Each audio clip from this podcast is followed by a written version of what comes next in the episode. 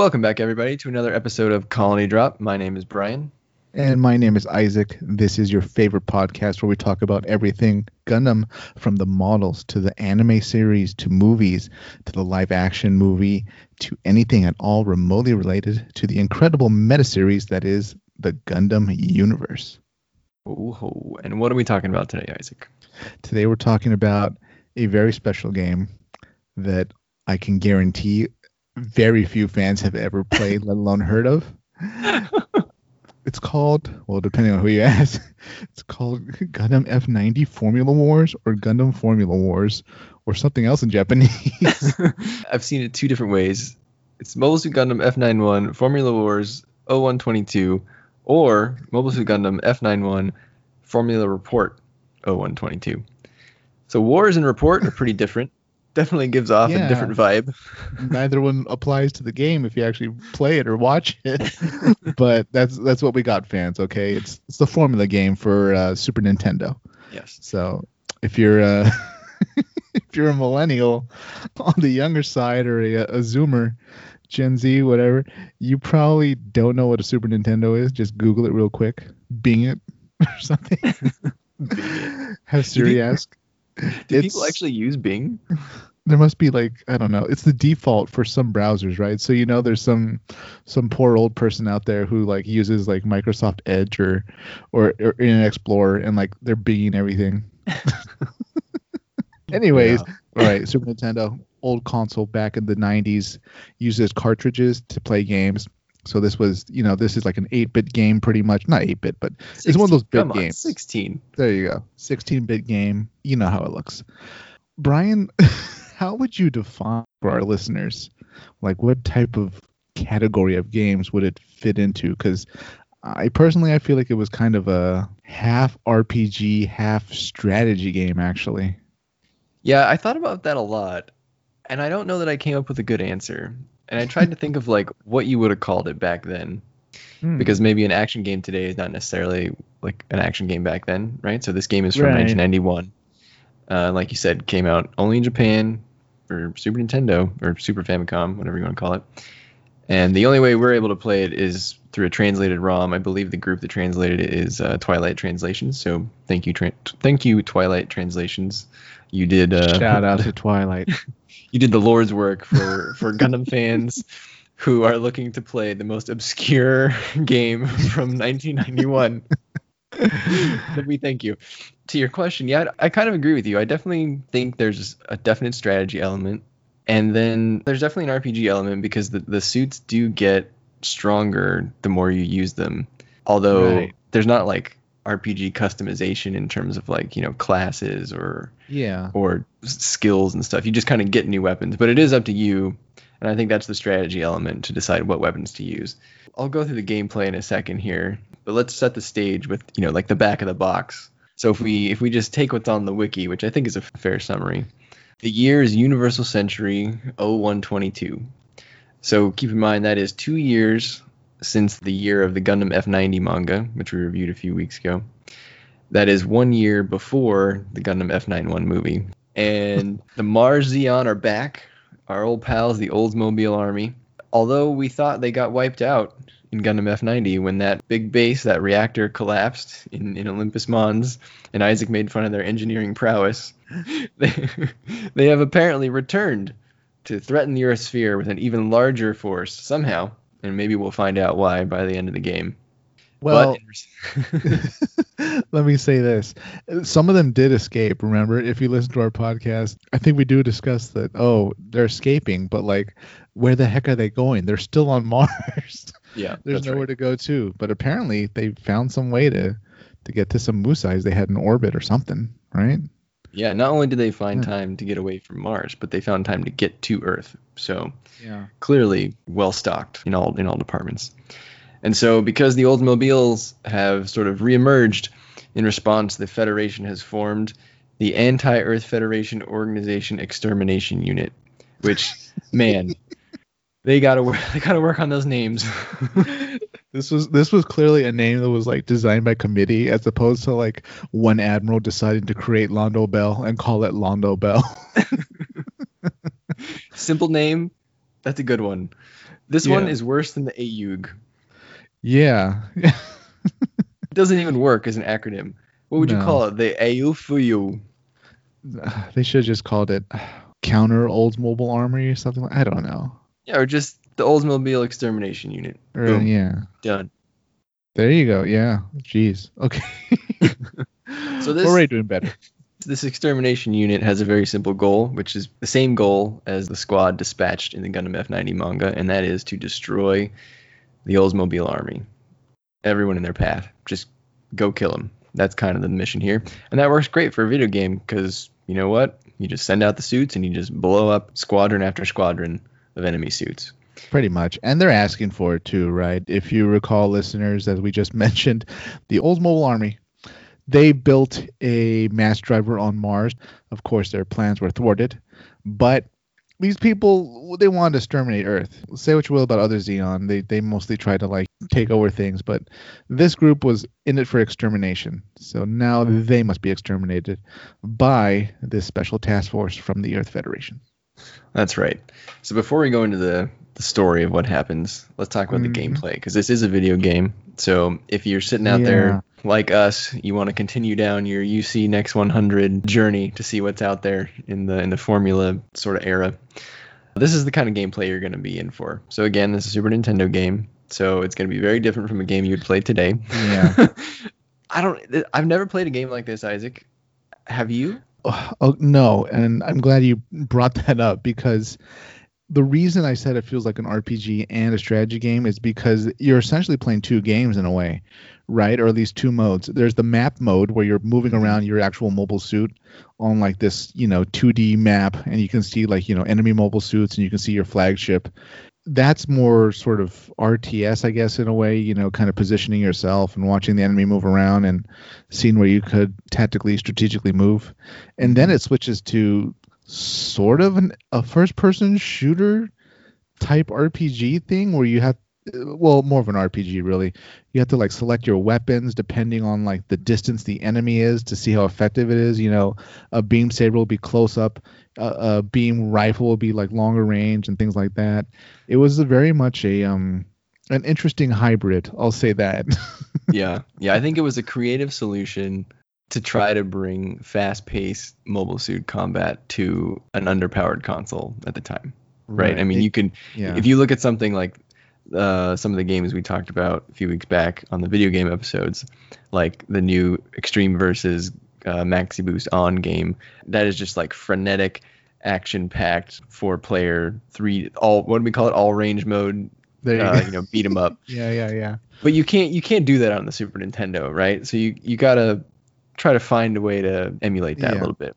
they So worked this with is- what they had Yeah, totally. And I guess we should say I played through most of the game, and we'll we'll get. And I, I guess I should also say this game led to probably the biggest trifecta of epic fails in my entire gaming career. And I never say the word epic fail, so we'll, we'll get to that at the end because I don't want to spoil it. But I, I did play through uh, most of the game, whereas what what did you do, Isaac? Sadly, listeners, I could not get my. okay, I could get the emulator and the ROM, but I I couldn't really get it working with like my keyboard. this is clearly designed to use with a Super Nintendo controller or an equivalent, and uh, I couldn't get it going. So instead, I watched a Let's Play. Yep. So Let's the- Play was incredible, by the way. Was- There's was this it? great Let's Play, and it had like the the guy is clearly a Gundam fan because he like edited in Gundam footage and stuff like that. Oh yes, yes. W- w- Yeah. I that's uh so that's Gundam Lock-On's channel on There YouTube, go. and he is the uh he is the hero that we all don't deserve. He's Let me real tell you. MVP. We'll get to why later. I had to finish the game uh, using his Let's Play, but yeah. So the, here's my take on the gameplay. So like Isaac said, there's sort of two modes. You start a mission. This game calls their missions or, or their levels acts. So there's 12 acts in the game. In every act, you see a little story bit, some story dialogue, and then you you go into the map. And on the map, you have it's you in your suit. Um, you start out with the Gundam F90. You can choose between the A type and the D type, or the I believe it's the assault type and the destroyed type. So they just have different weapons. So you start next to your ship, which is we'll get to the ship in a bit, but the ship is called the Abram, and then you you have allies around you that are either uh, G cannons or um, Uh, I believe they're heavy guns, right? And uh, you, they kind of hold off the enemies uh, with you, but they're kind of they're pretty worthless, um, and we'll talk about why later. So It so was Super Nintendo AI. yeah, they, they doing the don't best do they can. yeah, they don't do a whole lot. And then the enemies appear on the map as well as little, you know, mobile suits, little mobile suit sprites, and they sort of just start coming at you. And so this is the first aspect of this of the strategy part of the game. You have to make sure that you fend off the right enemies so that they don't reach your ship and blow up the ship. Because you can get a game over in this in this game uh, three at least three different ways that I know of. Uh, you can die yourself if the enemy uh, suits wipe out all of your allies, you lose, or if the enemy suits wipe out your your uh, your ship, the Abram. So that's why you know two of those depend not on you but on the people around you. So you have to defend the ship, at least make sure that all of your allies don't die, and then also don't die yourself. Is the ship defenseless? Yes, yes. See, that doesn't make any sense to me because, all right, for our listeners, I'm pretty sure just going off the the graphics and the representation, that is a clop, right? That we first see in Char's Um, Counterattack. It didn't look like a Ra Cailum class, was it? Uh, that's a good question. It's either a Clop or a A Ra Cailum. or a Rock, rock Island. Okay. Neither of which is defenseless. They're, they're they should be pretty strong, especially against you know sixty year old mobile suits. Oh no, you're right. It is it is a Clop class. Okay, there you go. Yeah. But yeah, I digress. You know, they had to make it underpowered. Maybe they removed the guns so they could have more room for mobile suits or something. I don't know. Yeah. Anyway. Well, I, mean, they don't explicitly say that it's it's defending itself. Okay, they- there was a time in Act Nine when I got really nervous because there were I did really well in the game through Act Nine. I did not die, and, and all my allies were. I did not lose a mission once through Act Nine, and the whole time I thought that if the enemy just touched your ship, like if they just moved over that tile, that you, that you would kind of lose, right? But that didn't actually happen. So in Act Nine, I had three enemies kind of on my ship, but I was also on my ship, kind of just fending them off as I could. So the ship doesn't die immediately. Maybe you're to infer that it, it's sort of fighting them off. Um, it's fighting one Zaku. yeah, it's just giving it the runaround. just just flying in circles. Just yeah. So once your suit touches an enemy suit, you enter the battle screen, like Isaac said.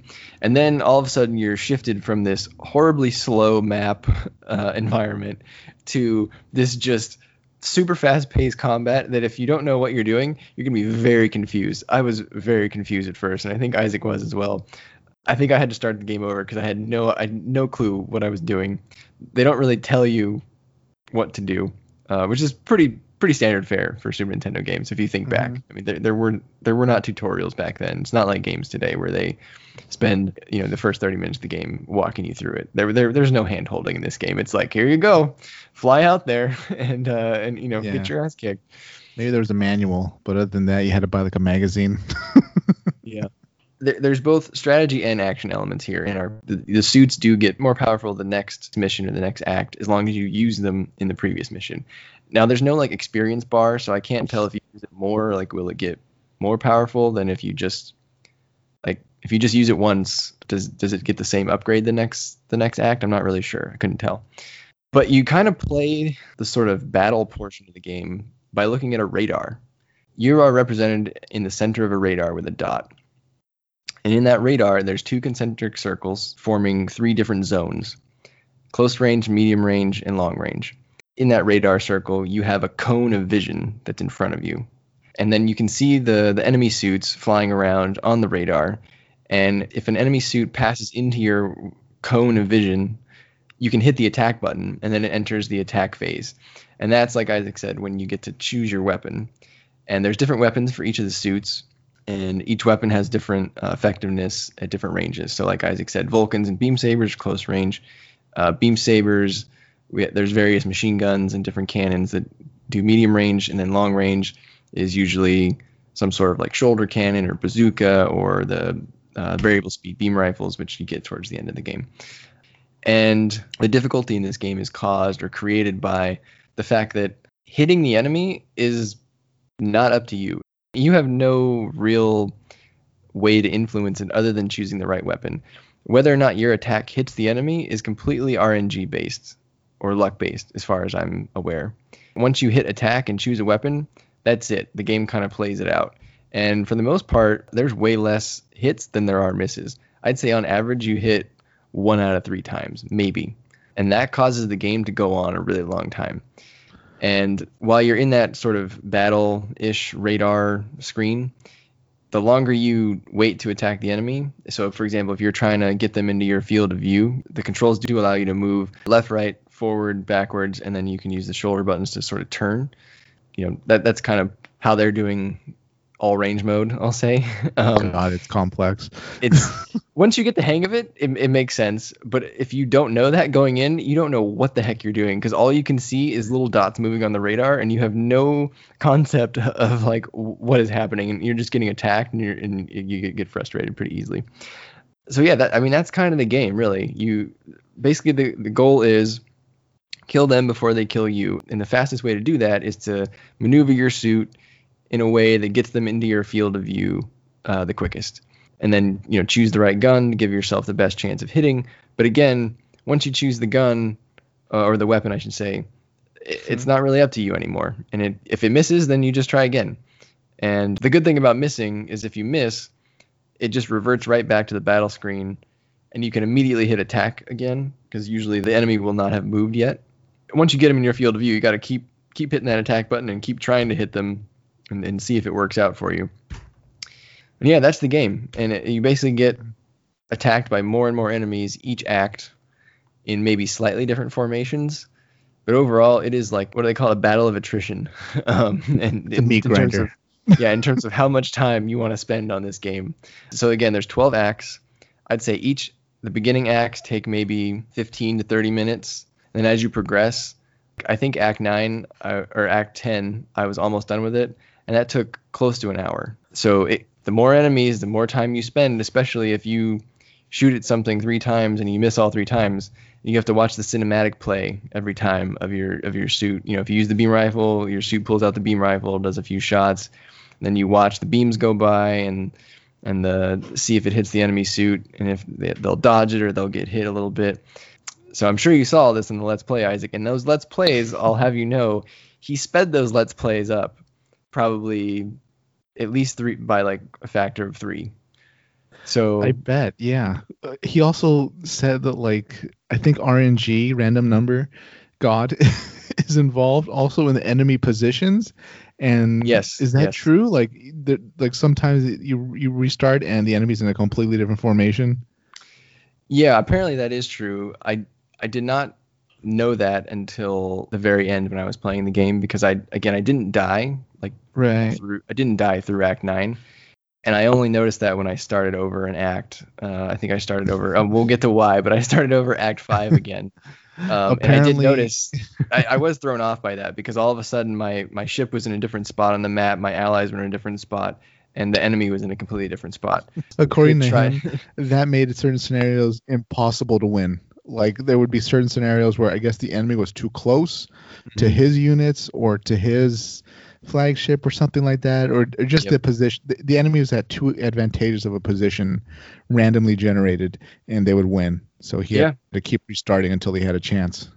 yeah, I, I totally believe that because again, like we talked about, there are allies, there are heavy guns, and there are G cannons. They do hold off the enemy, but they don't kill them. So you may see them kind of just their sprites, you, your your ally sprite and the enemy sprite will just stand there probably for a few fights and not move. After they stand there for a while, if you go and engage them later on, those enemy units will have lower. They'll start with lower health when you engage them. I guess to signify that your allies did some damage, kind of like while you were fighting over there. Right. But I don't. I don't think that your allies ever completely destroy the squadron. I think you have to go in and, and at least finish them off. That's terrible. Yeah, they're they're not a lot of help to be honest.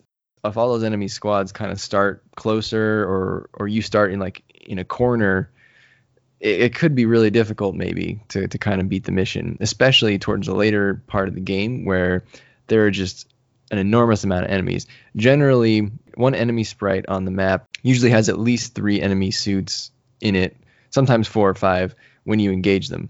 And I think on when I was in Act 10, I'm pretty sure it started with 11 or 12 squadrons on the screen. But that's between 33 and 55 suits that I have to kill, and that's before any reinforcements show up. And if it takes me five minutes, maybe, to kill all three of them in a squadron, you're looking at some serious time there. And then if you lose at the end of the mission, you just wasted a solid hour, you know, because these games aren't like games today. You can't start from where you died. You got to replay the whole mission. And we'll get to that later. But uh, that's kind of the gameplay. You know, every level is very similar. It just gets harder due to more enemies and formations, basically. So that's what you're in for if you decide to play this game. That was a lot. that was a lot to take in, and listeners, you would be correct in assuming that there were not additional games of this style made after this. um, yeah. And we can see why, because it's possibly needlessly complex, or at least, you know, this it, needed more time in the oven, I think, until for them to work out how the game mechanics would work and how, I guess, accessible and fun it would be. But you know what? It was an interesting part of the Gundam timeline um, leading up to F91. That's kind of why we selected it in a way. And I thought story wise it was pretty interesting. What do you think, Ryan? Yeah, I actually really like the story. I think it creates some problems, which I think we we probably yeah. both we have. I guess I should say we a we, lot. I, I, I, should say Isaac and I have not discussed this yet. We were discussing this for the first time here. So I'm curious to see if we arrived at the same. I don't want to call it continuity problems, but sort of logical problems. But um, yeah, I mean, again, so th- because this is something that you all probably haven't played, I think we'll probably just briefly go through the story here, you know, from kind of start to finish, because I think that's fun for these these Formula era era things that no one's really watched. So, like we said before, the story you know begins in uh, UC 0122 and the Oldsmobiles are back and they're they're attacking. The Federation forms the, whatever it's called, the Oldsmobile Elimination Force, yeah. some longer name, and we start on the ship, as Isaac said, which is a Klop class. Uh, so already hitting it out of the park. Didn't get a Rock High Loom this time. Instead, we got a Klop. Yeah, the ship is called the Abram, yeah. and it has received orders to transport the Gundam F90 to the to the elimination you know task force and they are going to side four to do that. And we meet our hero, or our protagonist, who you play as the whole time. His name is Berg Skred.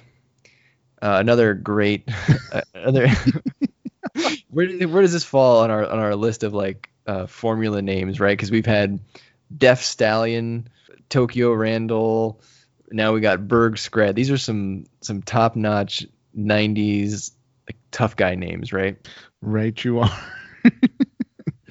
They're very Gundam. We'll just say that. There, yeah. there's random is the best of the most random Gundam. and there's going to be a lot of characters that show up in this in this series that have really terrible names. so we first meet Berg, and apparently he was a Jegan pilot, and his Jegan got damaged, and so now he's upset because he can't fight in this next sortie against the Oldsmobiles. And he's so insistent. The captain of the Abram tells him, you know what, go ahead and take out the F90. And which is kind of surprising, right? The captain gives the F90 to the guy that got shot down, not to maybe the people that didn't get shot down that are still they're still fighting in their in their Jegans or their heavy guns. I don't. What did you think about that, Isaac? I was trying to think like, okay, I imagine fighter pilots they want to fly in their, you know their fighter. That's the one that they're used to. Maybe it's been customized to their standards. They don't want to get into something that's flashy and new that sure on paper it might be better but at the end of the day their their fighter is still their fighter. So i imagine it was the same for the mobile suit pilots. Okay i can go yeah. with that the, in otherwise, first... it, otherwise it makes no sense why they would give this flunky one of the most advanced suits in the whole Federation Navy. And I guess actually, if you think about it, when they say we are carrying the F90, they literally mean the F90 that was left over from Gundam F90, I suppose, unless they made a new one. Yeah, it's the one. That's kind of neat, right? Connections, people. Yeah, the one prototype. I don't. I mean, I wonder what the logic is. We're giving it to the Abram. Like, give them our prototype to take in a battle against, you know, the Oldsmobile army because it worked before. Is that the logic, or could be? Yeah, I'll have to go look that up. I don't know. I don't know if it's actually yeah. the same one, but Berg goes out in the F90 and beats up a bunch of Oldsmobile Army Zaku's and Doms, which Isaac, they're bringing back the Doms again. Are you are you loving this?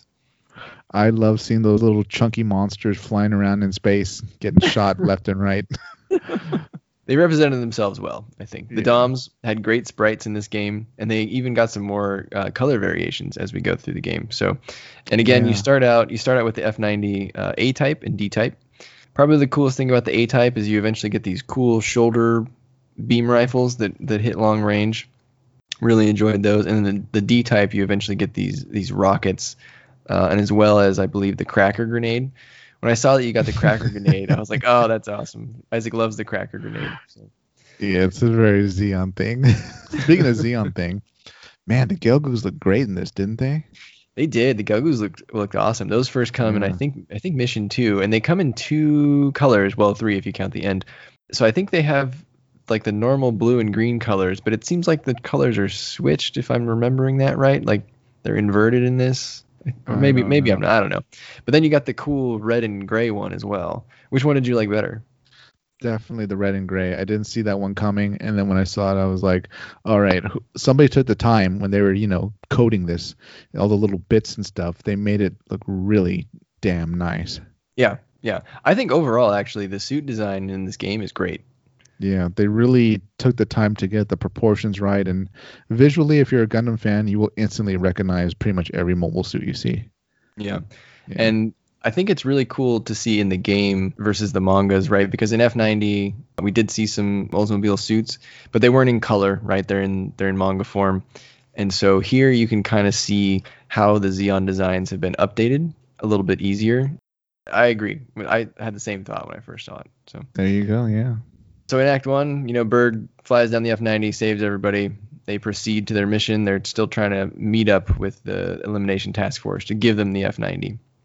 But in Act Two, they come up against the Charles fleet, led by Charles Rochester, or Ma- I think Major Charles Rochester of the Oldsmobile Army, who is, I guess, the main antagonist for the most part. Would you agree with that, Isaac?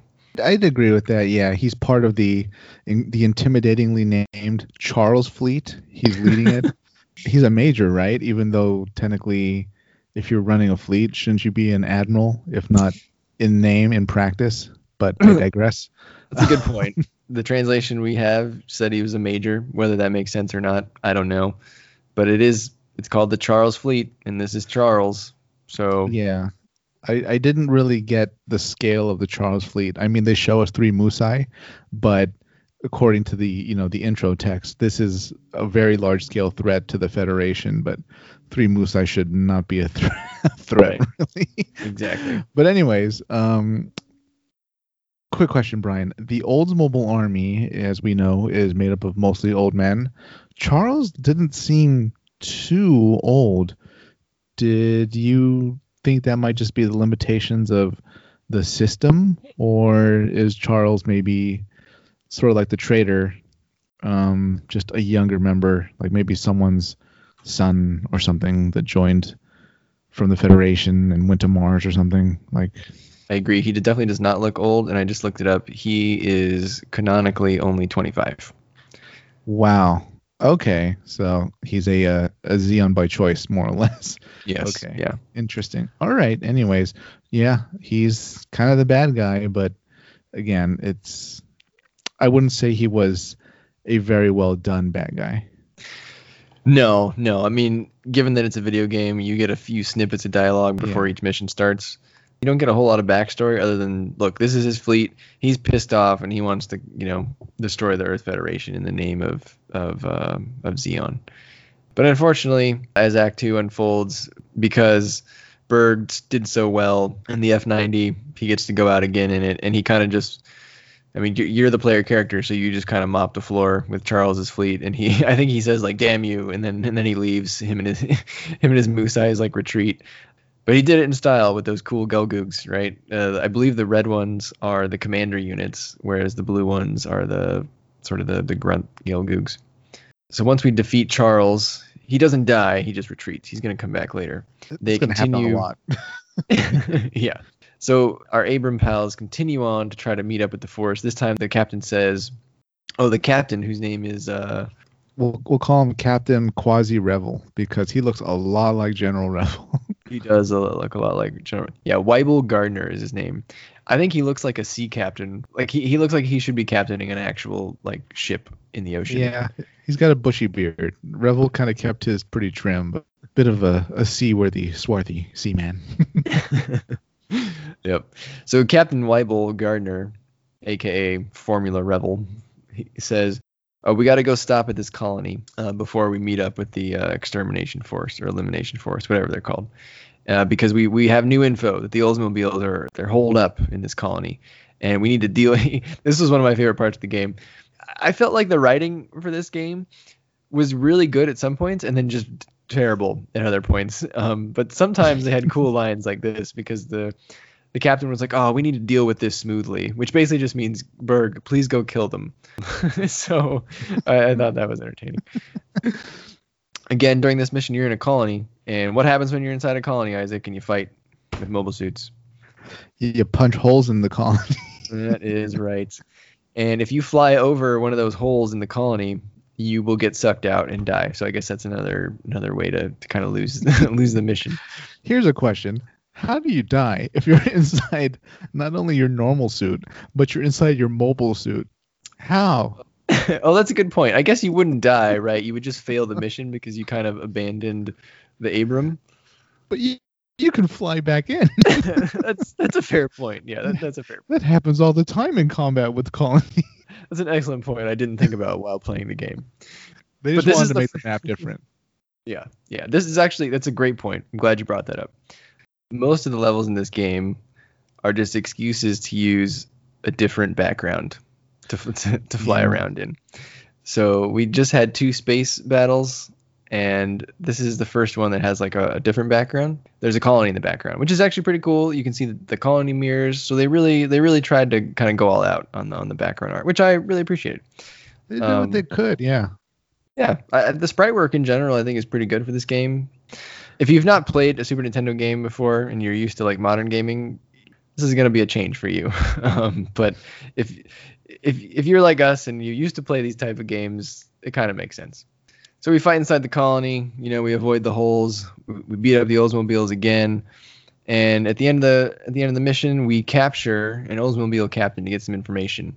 And then all of a sudden, we, I guess, based on that information, it we we now have new orders because we need to take a shuttle to Earth to battle the Oldsmobile army, who's made it to Earth in the ocean. And at this point, I was like blown away. Did this make any sense to you, Isaac? I was like, you're telling me two years ago the Oldsmobile army was on Mars and we thought we wiped them out. And now all of a sudden, not only have they come back bigger and stronger, but they made it to Earth. How did the Federation fail so hard that they they allowed them onto Earth to get any sort of stronghold? I have my theory, Brian. Are you ready oh, to hear it? I'm ready. As you recall in the F91 movie, it's hinted that the Federation has been assisting the Crossbone Vanguard. Well, at least maybe not the whole Federation, but members within the Federation. Yes. I think that's been happening at this point in time, way before F91 even happens. So, as usual, corrupt Federation, there's officers or politicians that are somehow given a help to uh, anti-Federation forces. Well, that's the only thing that makes sense. So I like that theory, and uh, let, let's go with it so yeah, clearly the Federation screwed up and or, or, or aided and abetted these these fellows and let them onto Earth. So now it's our it's Bergie's job to go to Earth and eliminate them. But I think before you get there, we end up in an atmospheric battle with Charles again. So Charles comes back. This, this is a big turning point in the story because I think the Abram at this point is linking up with the uh, the elimination team. So we finally made it. But our Captain Not Revel goes and discusses with the colonel, whose name is Colonel Telst. That's super hard to say. The, the names are just going to get worse from here on out, people. Let me tell you. Not in the Telst family. oh, and the colonel says, "You know what, Berg, you're getting us some good data, so just keep on keep on piloting the F90. Keep doing what you're doing. All right. So main character has now secured the suit for the rest of the series. then a new a new guy shows up out of nowhere named oh here we go with this 90s tough guy names again named Lieutenant Wilder Cuts. Hot damn. so this guy just kind of shows up out of nowhere. He reminds me a lot of Captain Levi. If you people have watched Attack on Titan, he just I don't know. He's like brooding, and he just okay, I'm I'm good. I I'm gonna go over here now in the corner. Um, and he says, "I'm Berg. I'm I'm counting on you, Berg. Uh, I was gonna be a Gundam pilot once too." And then all of a sudden, I think there was a girl. There's a redheaded girl named Anna Phil. What a weird name. That's got that can't be right. Her name has to be something else. Anna Phil is a weird name. I thought name. it was Annabelle, but anyways, yeah. Oh, Annabelle makes way more sense. It's probably supposed Yeah. to be Annabelle, but Anna Phil.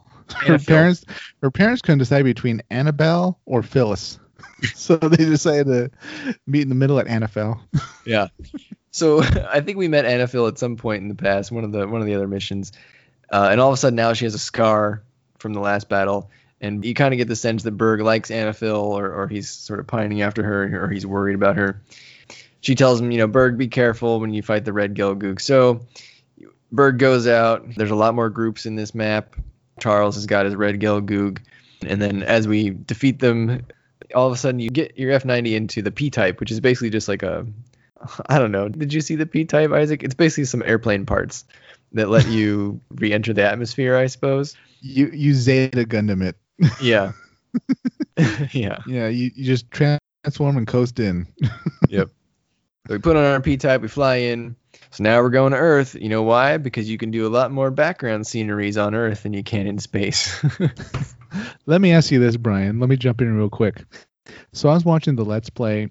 I'm not sure if I missed it, but what exactly is the purpose of the attack on Earth by the Oldsmobile Army? Are they they can't be heading to Jabral? Like it looked like they're in the desert. What the hell are they doing?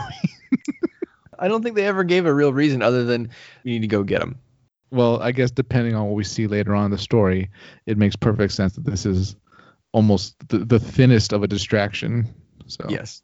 So we make it to Earth and we basically get put right into a desert battle. There's these Zeon folks on Earth who are just mad. This guy, he's got a big scar over his eye. He calls you, he calls the Federation bastards and and six his ground forces on us. And then uh, Berg goes, okay, I'll go find the ground forces. And uh, and then he, uh, it's like really random. All of a sudden, he starts asking uh, our our pal Lieutenant Wilder Cuts, hey, where's Anaphil? Have you seen Anaphil? And, and Wilder gets a little suspicious and he's like, oh, I don't know, but don't be late. I'm counting on you. And this is the the first level where we get the Desert Dom, Isaac, as an enemy. Did you love the Desert. Dom? It was it was okay. really? I thought you would have loved this thing. I have my likes. Okay, it's no Dom Tropen. I'll say that. Okay. All right. Well, we get the desert colored Dom, which was cool, and we get the Goufs. The Goufs have uh, had a little bit of a visual upgrade. They got some some more coloring in there. They got a bigger whip, cool like heat sword. This map was a little bit tougher than the rest. Uh, I had to switch out my suits quite a few times to keep my health safe. Uh, that's another strategy play in the game. You can swap your F90 equipment out as long as you go back to the ship and every time you do, you get you get replenished fuel and, and replenished uh, health. Oh, I should, I should also say you'll die if you run out of fuel, but that would be really hard to do unless you used one suit the entire time if you don't switch out. So that's sort of an exploit of how to stay alive in this game. You have to switch out the suits. You're never going to make it through a whole map with just without switching out at least once, especially towards the end of the game. And so Berg does what he does best and just tears through the Oldsmobile army uh, in the desert. Even Wilder afterwards is like, "Hey, you know, you did a good job." And Wilder is piloting a Jegan of all things. He really needs to upgrade if he wants to compete here. Because if you've watched um, Gundam F91, the Jegans do terrible. They, I don't see how this guy is still alive. Does that, does that? Why are people still piloting Jegans? The Federation, like any large organization, wants to save money and hold on to things longer than they should. I think when we're talking about capital ships, right? We, we read that like the Salamis was being used way into the future, like post like Victory Gundam. You know. Yeah. So Yeah, that's true. And and I mean, I guess Charles is using Musai's, right? So, but Charles, Yeah. he has he's got no money. These Oldsmobile people, they don't have m- many resources for the most Yeah. part, except for their sponsors. But uh, Jegan, but if yeah, a Jegan will be way more advanced than anything that they're flying anyway. but if but if Lieutenant Wilder is like your guy, right? I mean, anyone whose name is Wilder, you better you, you got to be a good pilot.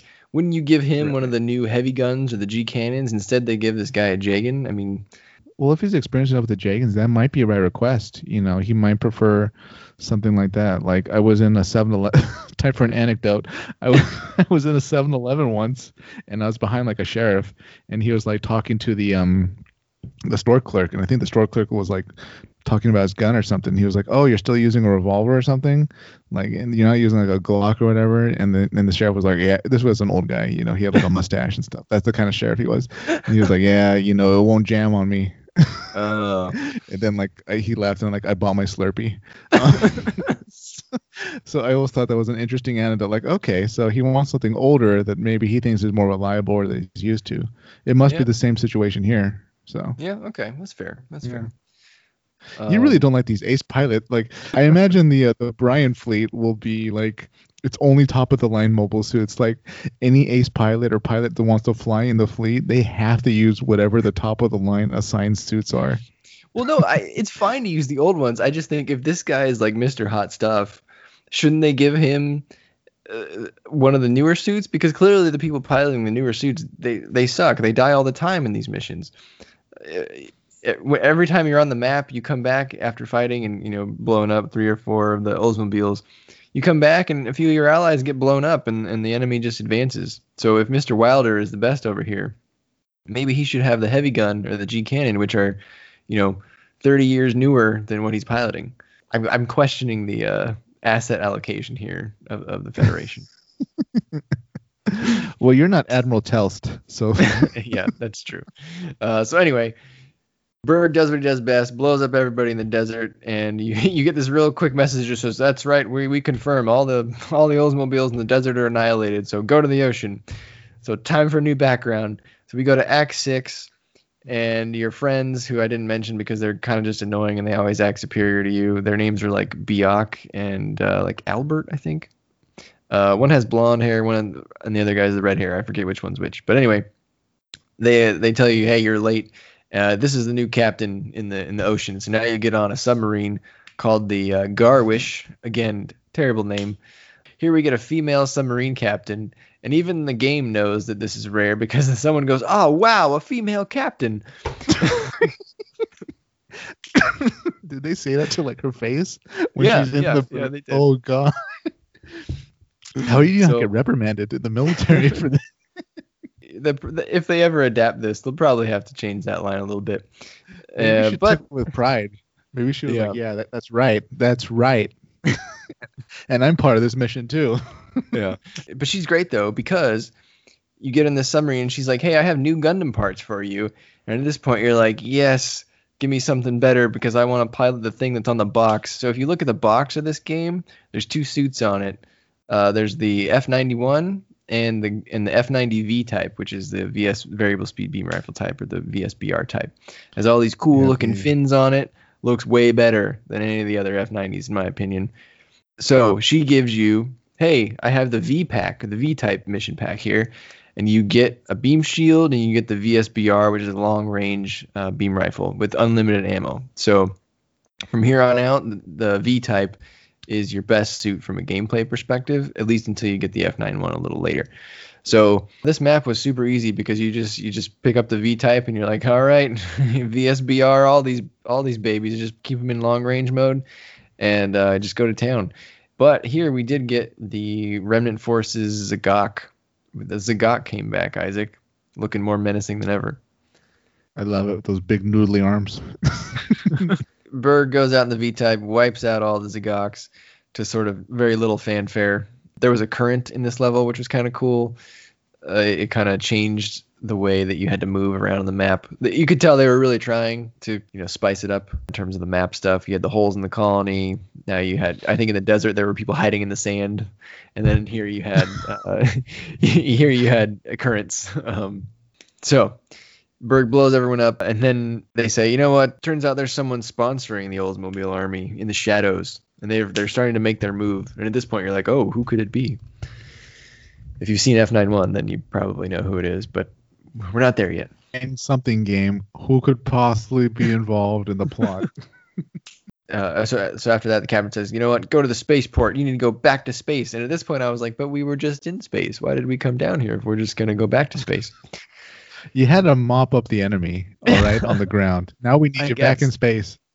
I guess, but and, and I'm gonna get to this at the end, but I think Berg, our pal Berg Skred here, is the only competent pilot in the Federation at this point because he is single-handedly destroying the Oldsmobile army. Every mission, you're bl- you're destroying 20 something suits on his own. If an ace pilot is like whatever we said, isn't it like between four and 10 kills or something like that? This dude has a huge kill count by the end of the game. He's got to be among the, the best Federation pilots. After the first act, he has a huge kill count. He does. Yeah, that's right. So we, we get on our submarine, or, or maybe maybe we're in a a Garuda class. Maybe we're in the, the plane at this point. And we're Yeah. flying over the mountains, and all of a sudden something happens to the ship, and there's like a power outage, and we we get a notice that there's an emergency landing, and we need to we need to land, and there's enemies here all of a sudden, and we land in the snow because you know what? We haven't had a snow background yet, Isaac. So let's have a snow level. Why not? Um, sure. And you know who's hiding in the snow? Snow version DOMs, which look great. They look pretty cool. I liked. I don't know. There's something about like Arctic mobile suits. It, it always it's an it, it fits well with like robotic designs, right? yes, these ice blue DOMs look legit. I really want a master grade ice blue Oldsmobile DOM. I think they're they're awesome. Put it next to your desert dom. yeah, yeah, exactly. So, you, but again, you just kind of pull out the V type, VSBR, all these DOMs to hell. At the end of the mission, we we zip back into the into the romance plot thread randomly, which hasn't been talked about in a while. And Berg's all he's all nervous all of a sudden. He's like, "Where's Anaphil? I can't find her." Um, and so now you're like, "Oh, Anaphil's gone. What's what's going on?" That that's all you know for now is just that Berg can't find Anaphil, so something must be up. So the Garuda class ship that we're on, and we make it to the spaceport. We're going back to space, Isaac. We've we've we've exhausted all all sceneries on Earth: desert, uh, snow, water. I guess we didn't really have like a forest level or something, but no, oh well. Thank thank God. well, they they you know why they couldn't, right? Because then they'd be putting green Zaku sprites over a green field. Oh, It would have been true. a nightmare. So That's probably true. Uh, so we get to the spaceport in Act 8, and our jerk friends, Biak and Albert, are talking, and they're like, You haven't told Berg what happened, man. And Berg overhears, and so now he knows something's up. And then Wilder tells him, Hey, man, you better get your F 90 on the shuttle. The Oldsmobile Army's approaching. And it's, it's just all these weird things are ha- there's like no explanation. What I'm saying, it sounds like it's jumping around, and that's because it is. That's basically what happens in, in the game. Uh, there's really no kind of structure to this. Uh, but anyway, you get back in your V, your F90 V type, blow everybody away. This was a cool map, I thought, because at this point you're dealing with all of the remaining Oldsmobile forces on Earth. So they start throwing everything at you. They have they have DOMs, Goks, and Goufs, which makes sense, right? You you fought all these guys during all the different missions, and they- they're just throwing everything they have left at you. So I thought it's that the was boss cool. rush. Yeah. We get on the shuttle, and all of a sudden, Wilder, he goes to another craft to sort of escort us. Our shuttle launches, and and then it cuts to this cutscene where Wilder gets all upset and he says, "I'm gonna have my revenge." We don't really know. I guess I don't think they ever told us why he needs revenge, but um, plan to get revenge didn't work out because someone shoots at him and blows him up. Yeah, cuts him in half, man. Yeah. yeah. maybe that's why they gave him a Jegan. Maybe he maybe he wasn't very good anyway. Uh, it turns out. so we we lost Lieutenant Wilder. Maybe he was fighting during Char's counterattack, and like that's the revenge, and that's also why he keeps the Jegan. Like hmm. it all goes back to there. I like I like that backstory better than what we got. Yeah, he lost a lot of friends. He's decided to keep his Jegan as long as they'll, you know, keep keep stamping his little pilot card and saying, "Fine, well you can deploy with the Jagan." And the revenge plan against Zeon didn't really work out because, I mean, sure he killed a lot of them, but he died in the end before the mission concluded. Act nine is called. This had the, one of my favorite names, the Charles Fleet Annihilation. So we we re, we rejoin the Abram back in space. So our, our Earth detour is over, our pointless Earth detour. And the captain goes, "Good job. The ground forces on Earth are annihilated." Uh, and and we found out that uh, the Crossbone Vanguard are the ones lending a hand to the Oldsmobile army from the shadows. And this actually makes sense uh, in universe. I think Yeah. because the Oldsmobile Army has all this cool, all these suits. You know, someone clearly had to give them to them. They weren't doing that well back on Mars. Um, no. I, I at least thought that made sense, even though maybe some stuff later on doesn't make sense. But at least Yeah. the, the, the idea of a sponsor, I think, makes sense, right? Isaac, we have to have that here for this to make sense. Yeah. Their their success, well, not success, but their progress to this point, it, it it's more believable that they not only were a threat to the Earth sphere, flew from Mars to Earth, managed to get ground troops on Earth. It's more believable that all that happened because they had Crossbone Vanguard support than they just did it on their own or were lucky because they're in Musai, they're in old mobile suits. There's not a lot of them. How is this even happening? Yeah. Right? Yep. Yep. So And then all of a sudden we get this new information. The captain says, "Hey, it's the Crossbone Vanguard, and they have a base in lunar orbit, and they're gonna attack. So we got to go." And by the way, I've got you a, a Gundam F91 now, and you're just like, "What is all this? What is all this information? like, where did all this stuff come from?" So the Charles fleet is approaching. That that damn Charles is back. Um, and so he, as he's approaching, we the mechanic explains, "Hey, we have this Gundam F91 now. It was we built this thing based on the, the F90V type. Uh, that's why the F91 has the VSBRs because the, the VSBRs and the F90 were so good. And now now you've got two kick-ass suits for the rest of the game, right? You've got the F91, which is even better than the F90V type. And even if the F91 is maybe not doing so hot, you can hop in your F90V type if you if you want and still kind of get the same performance. This is the first mission, Isaac, where the Crossbone Vanguard joins the fight some Den'an Zons approach along with Charles's Gelgoogs. But old Bergie pulls it out with the F91, and Charles gets mad. Him and his uh, token three Musais, you know, they they retreat. And so now the captain's like, all right, we got to go. Let's go to the moon. Come on, keep going. So we get to Act 10. So the Abram is approaching uh, the moon, and there's a there's a battle already going on. And uh, we get a, a transmission from the Federation flagship who's engaging the the Crossbone Vanguard and they they say, "Hey, we need help." So Captain goes, "Berg, get out there! You know, full speed ahead. We're giving them reinforcement." And then boom! All of a sudden, who shows up? Isaac. Iron Mask Carozzo Ronah. And what does he do? Well, he pretty he's in like one scene and he orders like the attack, right? He's Yep. he's he's commanding his fleet. Yeah, he literally says something like, "I have no time to deal with the Federation."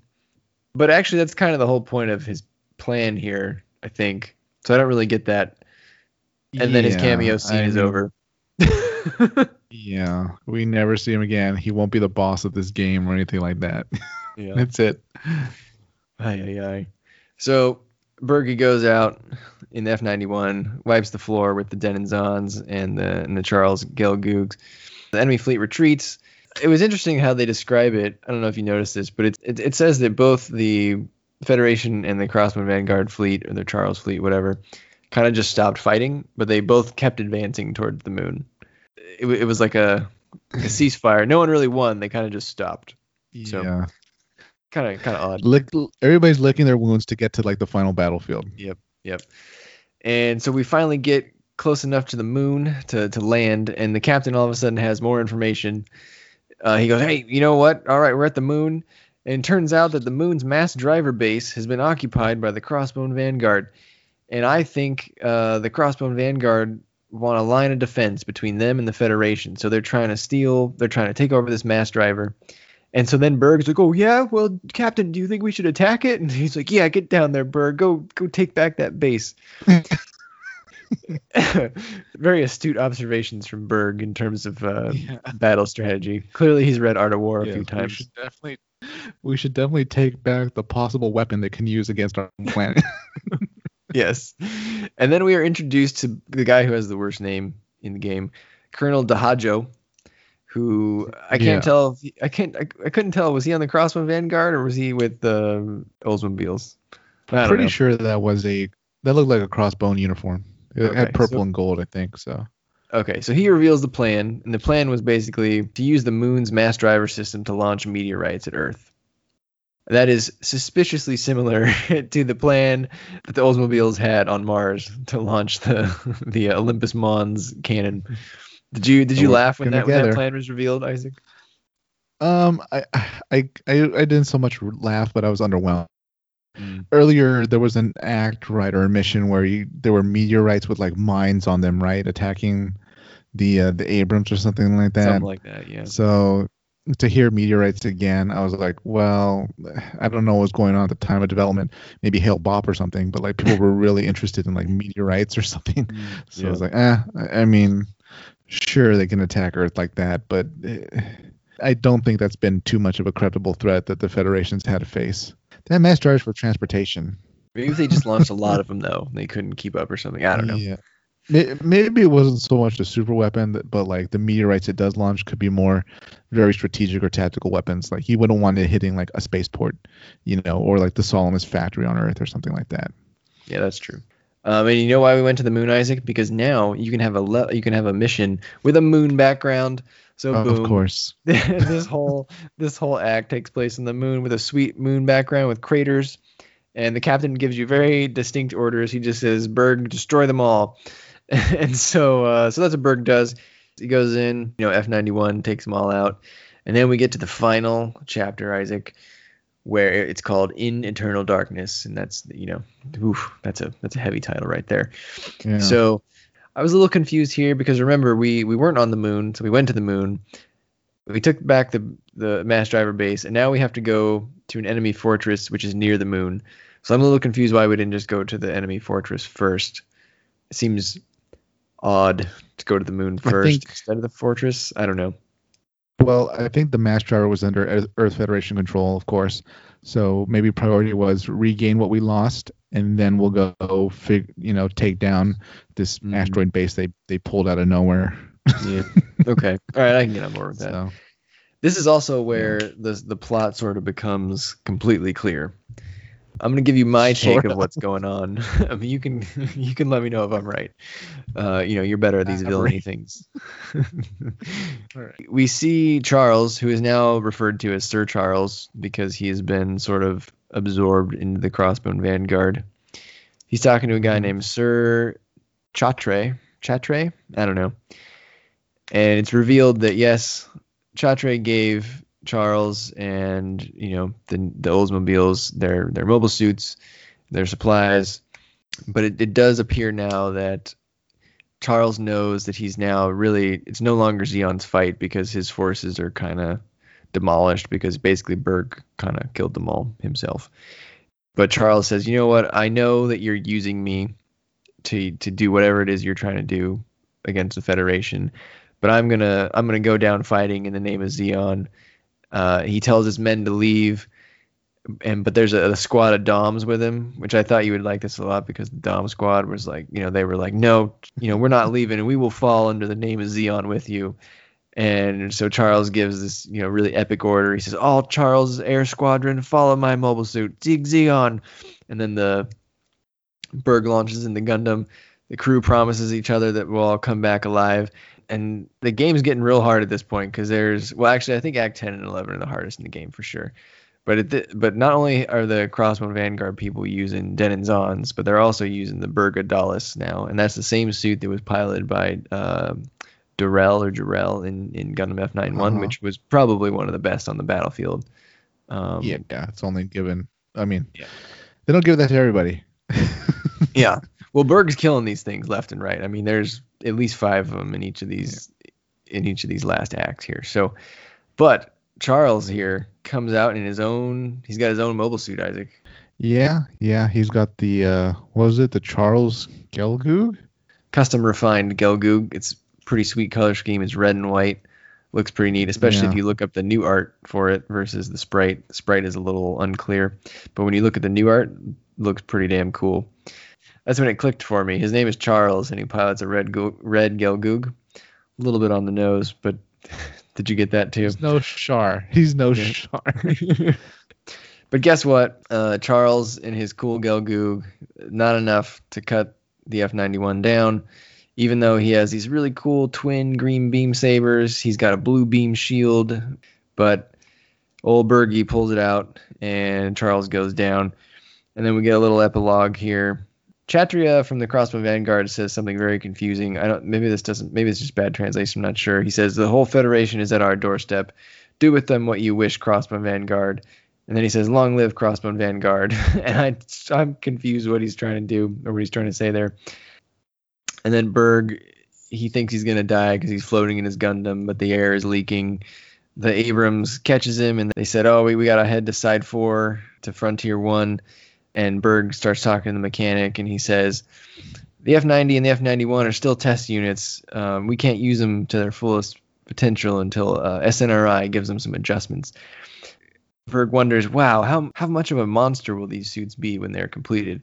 And the mechanic says, well, when they're finished, Berg, only a new type will be able to handle them. Which means that Berg isn't a new type, which means this dude is like the best pilot the Federation has had in a long ass time. This dude killed single handedly killed everybody in in the Oldsmobile army. He must have a kill count well above hundred at this point.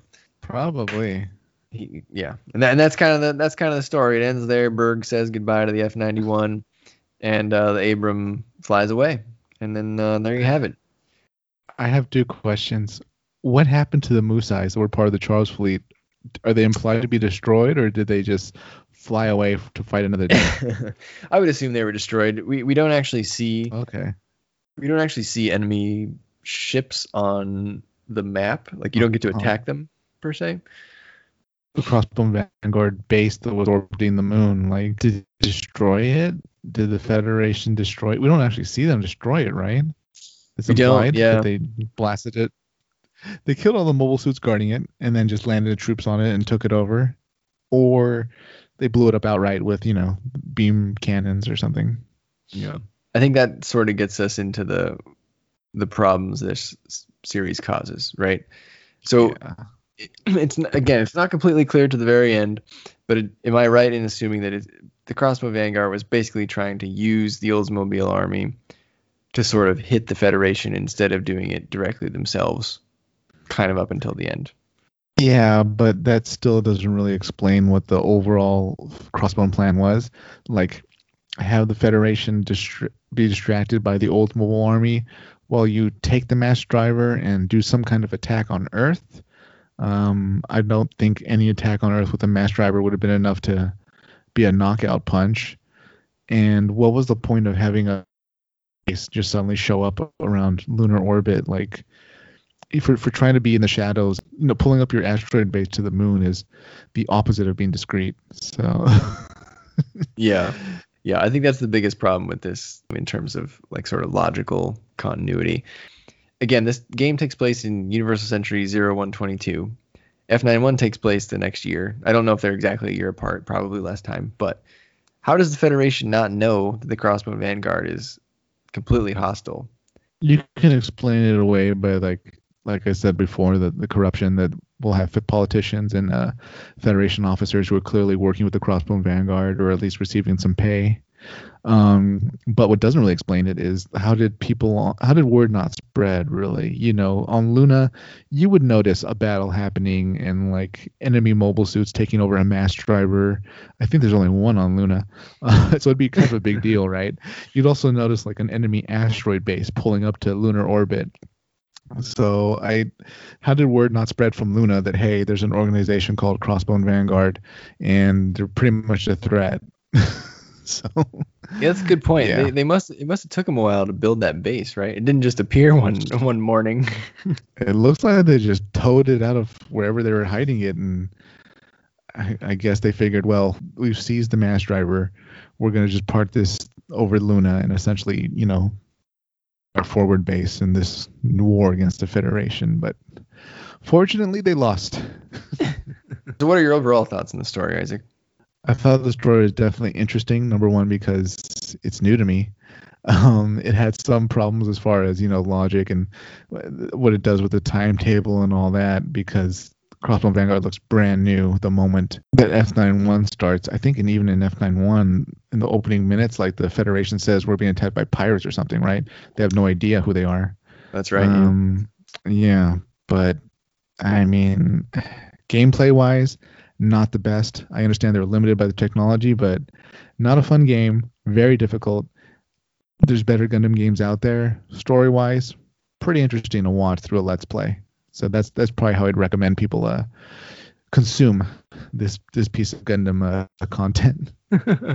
yeah, I would say if you're one of those people who really likes playing hard video games, this would be for you. But if you're just looking to consume the story of this, totally agree with Isaac. You should probably just use the Let's Play. This is one of those games where if you lose towards the end of the game, it will make you not want to play the game ever again because of how much time it takes to get to the end of the game. And the end of the game isn't much different than the beginning of the game, other than there's just more enemies. Yeah, and frustratingly difficult. They really missed out on opportunity to use uh, mobile armors. I felt like that would have been interesting um, to have battles with maybe a Musai or those could have been cool bosses. Instead, it was just you know different mobile suits of varying powers that you fought against. Yeah, well, it's interesting that you mentioned mobile armors, Isaac. So because when I was looking up the mecha for this series, there is a mobile armor listed for this game, yet it was not in the game and it's called the ground the Grand Zom or the Grand Zom, and uh, it's this basically this giant sort of red version of the Big Zom, but instead of having legs, it is it's like attached to like a hover unit. Um, it's pretty cool looking, but it was cut from the game for apparently quote plot reasons. But it's red, so I would imagine that maybe it was the original intended final suit for Charles to pilot. I could see that. Actually, that's probably a good bet. They probably didn't want him in the Gelgoog. Maybe the Gelgoog was supposed to show up earlier or something as like the the middle fight. yeah, yeah, it could be. The the official explanation is that the Mars Zeon and that you know they were defeated uh, before it could see combat, but um, it, apparently it, it appeared in the official guidebook for the game, and but it just it didn't actually make it into the game, which is unfortunate because I agree could have changed it up a bit, fought this big hulking thing, um, it would have been a cool final boss, you know. Yeah, yeah, I agree. Yeah, I don't think the gameplay would have differed that much. I mean, it's still you're still going to do the same thing, but visually it would have been cool to, to have a sort of like a bigger boss. Not to diverge too much from this game, but I still find it infuriating. Nobody's really taking like those Raiden games and or at least, you know, the type of game they are mm-hmm. and just skin them over with a Gundam because they're, they're almost identical, right? yeah, I could see that. That could work. I would like that. How could that not work? We'll do it. That'll be our indie Gundam game. Gundam Raiden. Gun, yeah, Gundam Archimedes, the game. we just have to learn how to program basically anything. How to make a game. but, how hard could yeah, it be, right? But I mean, yeah. I'll say this about this Gundam game. They clearly took a lot of time into getting the mobile suit designs right because damn, they look good. You know, you see a lot of other games where maybe, you know, the Star Wars stuff doesn't look exactly the same. There were a lot of Star Wars games at the time on Super Nintendo. But for this game, those those are Zeon mobile suits. Those are uh, Crossbone Vanguard mobile suits. Um, the whole little map thing I thought wasn't designed as well as it could have been, and the actual combat itself looked kind of cumbersome. But overall, I think it was an interesting story. It was good to consume, good to learn about, and um, great looking 8 bit suits. Sorry, 16 bit suits. yeah, I totally agree. The suits are definitely one of the high points for the game. So even if you don't, you know, want to go play the game, uh, and you you like Zeon suits, uh, I would definitely encourage you to go at least check out the suits on you know MAHQ or something because they're they're pretty neat, and I kind of wish that we had these in like an anime. Um, so which maybe that brings me to my biggest question for you, Isaac. Do you think that this story is adaptable to like an OVA? Yes, and I think if you do adapt it, you can clean up the story. You'll have a lot more flexibility. Um, you also have a lot more delve into like the plot and you know pieces of information rather than just the snippets, like the the three senses each character gets in between missions. Um, I, I think it'd actually be pretty great translated into like a short series. Yeah, I agree. I, I think this has the template for a solid series. It has a very easy through line to follow with a twist at the end. It's got great mobile suit designs already. You don't even have to do much there. You really just got to flesh out the story a bit, and you could have plenty of action in every episode. You could probably fit it into six episodes if, if you wanted to, or something like that. Um, yeah. I don't know. I think out of the ones we've seen so far, you know, between F90, Silhouette Formula, this one, I think this one might be the most easily adaptable. It's such an easy to follow plot. There's these bad guys. Berg, go get them. Right. Not only that, yeah, but there's a lot of blank space on the canvas. You know, there's so much we can go into about, you know, uh, Wilder's revenge. You know, what's what's motivating him. There could be flashbacks there. I'm sure Charles must have a lot of reasoning himself for being such a young man, but like being pro Zeon. We can go even into the Crossbone Vanguard. You know, the new officers that they showed us. Get a little bit of Carozzo. Maybe he'll be more intimidating than he was in F91, or at least make more sense. It would give us a chance to see a literal handoff between Zeon to Crossbone Vanguard as the villains. So, yeah, I think that'd be great. Yeah, I hope they do it. So now that brings me to the, my my trifecta of epic fails for this game. Do it. So here's what happened, listeners. so Isaac, you know, he couldn't he couldn't get his uh, keyboard working. So I figured, okay, well, I need to play through the game if we're going to review this game, and I did. I played through acts one to nine, uh, and then work got really busy, so I didn't play the game for about two weeks. But I didn't really know. I, I'm not big into emulators or anything. I don't really know much about them. I had to go find one to play this game. So when I beat Act 9 and Act 10 was starting, I was like, ah, you know what? I don't really know how to save my game. I had hit saved game after clearing every act. You're given the option to save your game. Naively, I thought that was actually saving my game. You know, I, I would imagine that most emulators, you have to save it through the emulator, not saving it through the game. So, uh, but but I, I knew that I didn't really know how the emulator was working. So I, I just left my computer on with the Act 10 screen on for like two weeks when until I could come back and, and finish the game. Oh dear. Uh, so then, so then, so then that was mistake number one. So then I, I decided, okay, I need to go finish the game uh, last night before recording this podcast. Knowing that each act took about a half an hour, I figured I could finish the game in another two hours or so max. But I thought, you know, why don't I uh, stream it on Twitch? So I created the Colony Drop Twitch stream. I streamed all of Act 10 to nobody because I was doing this at about 1:30 at night you know no one and no one no one is around at 1 1:30 a.m. Pacific time to watch Twitch stream of a 1991 video game uh, about Mobile Suit Gundam, a side story no less. But that's fine. Uh, I figured we could just archive it and put it up. So then I got cocky because in, during the stream I realized that I wasn't using the A type and the D type. Uh, I was only using the the V type and the F91. So I thought, you know what? Why don't we why don't we show off the A type and the D type a little bit to make sure we get it all on stream? Because I figured the game was going to get harder, and I really only wanted to use the V type and the in the F91 to beat Act 11 and 12 once I got through 10. And I had Act 10, which I think Act 10 and 11 are definitely the most the hardest ones in the game. I had Act 10 all mopped up for the most part, except I think maybe two or three squadrons. Uh, and then I died because I was using the A type and the D type, and I couldn't get back to the ship fast enough. of course. so that was disappointing, right? And because I was at the end of the act, I had spent an hour on that, and it was already close to 2 a.m. at that point. So then I thought, okay, well, I'll just I'll just reload my game because I saved after after Act Nine. So I reset the emulator and I hit Game Start, and it started me over at, uh, at Act One. That was when I really knew I was in trouble, right? So I thought, okay, that's bad.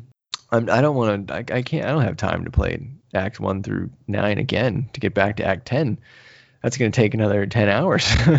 so then I go to the load the, uh, the load option for my emulator, and uh, and I load slot one. Okay, and apparently the last time I saved in slot one was Act Five. Okay, but Act Five is a little better than Act One, right? So I was like, well, I could, uh, I could give it a shot. I could try to try to get back there by the time for this podcast. So I play through Act Five and Act Six. Takes me about an hour. So it's now about two thirty in the morning. I'm wrapping up Act Six. I go to save it.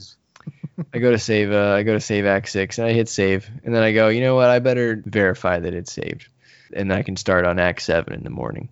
There's no way I'm even gonna make it to the end of the game just being in Act Seven the, next day. I mean, Act Seven to, to Twelve. That's half the game. It's gonna take me another. At the rate the enemies come out, at that point, it's gonna take you another ten hours. Uh, so I reset the emulator. I go to the load option to hit slot one, which is where I had saved my now already reduced progress down to Act 7. But I was tired at this point. I think I actually fell asleep on stream. I was still streaming. So I streamed Act 10, I streamed me dying, and then I streamed Act 5 and 6. And I think I actually fell asleep at the end of the stream. And so when I woke up, I hit, I tried to load Act 7 to verify that I had saved it. But instead, I hit save on the title screen. So I just saved over my Act 7 progress to be saving the game at the title screen, which means I was now back at oh. Act 1. So that was mistake number 2. so, but I thought, you know what? Okay, at least I still have my stream because I did actually stream for about an hour and a half, hour 40 minutes, and I explained all the game, different gameplay things as I went through Act 10, cleared the whole map. And I was like, cool, well, we have the stream at least. We can we can talk about that. But then it turns out that Twitch doesn't automatically archive your streams. You have to actually turn that option on, which for all those people who maybe stream a lot, that probably seems obvious to you.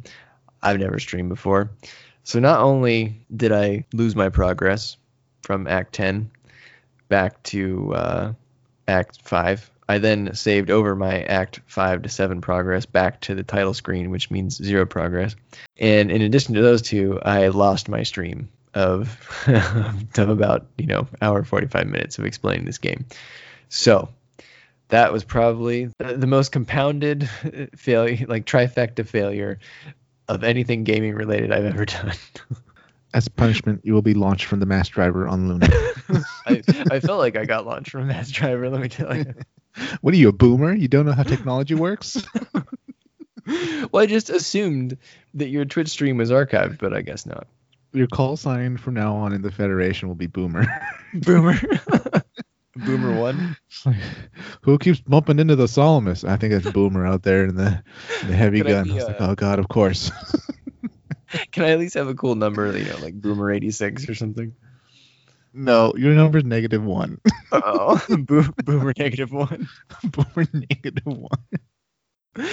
Oh well, Boomer negative one reporting for duty on the King Space Pig. There you go. Okay, Boomer. How many Haros would you give Formula Wars? It gets points for the story and the mecha design. The gameplay was passable back in the day. The gameplay has definitely not aged well. It's not really a super fun game today after about half an hour. After that, you kind of realize that oh, this is going to be the same thing you know, every map. Um, so I'm going to give it a five and a half out of ten. I feel like the Uh, story was interesting enough to keep someone engaged, but the gameplay was bad.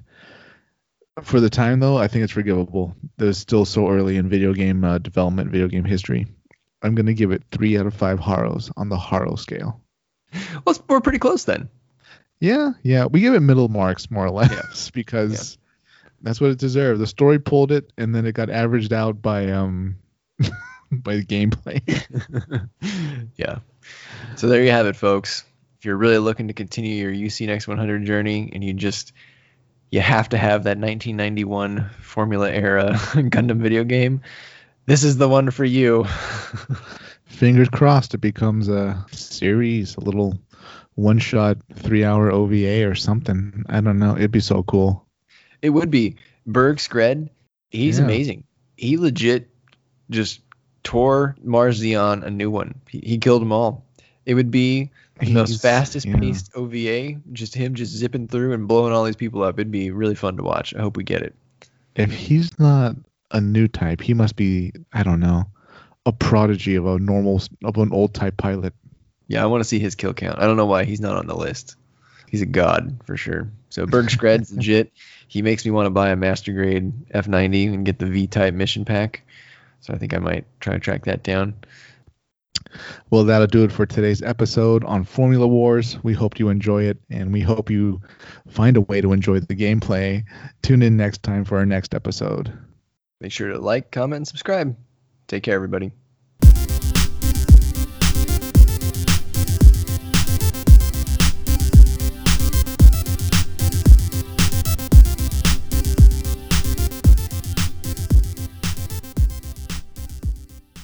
So maybe one day I'll go back and finish this game.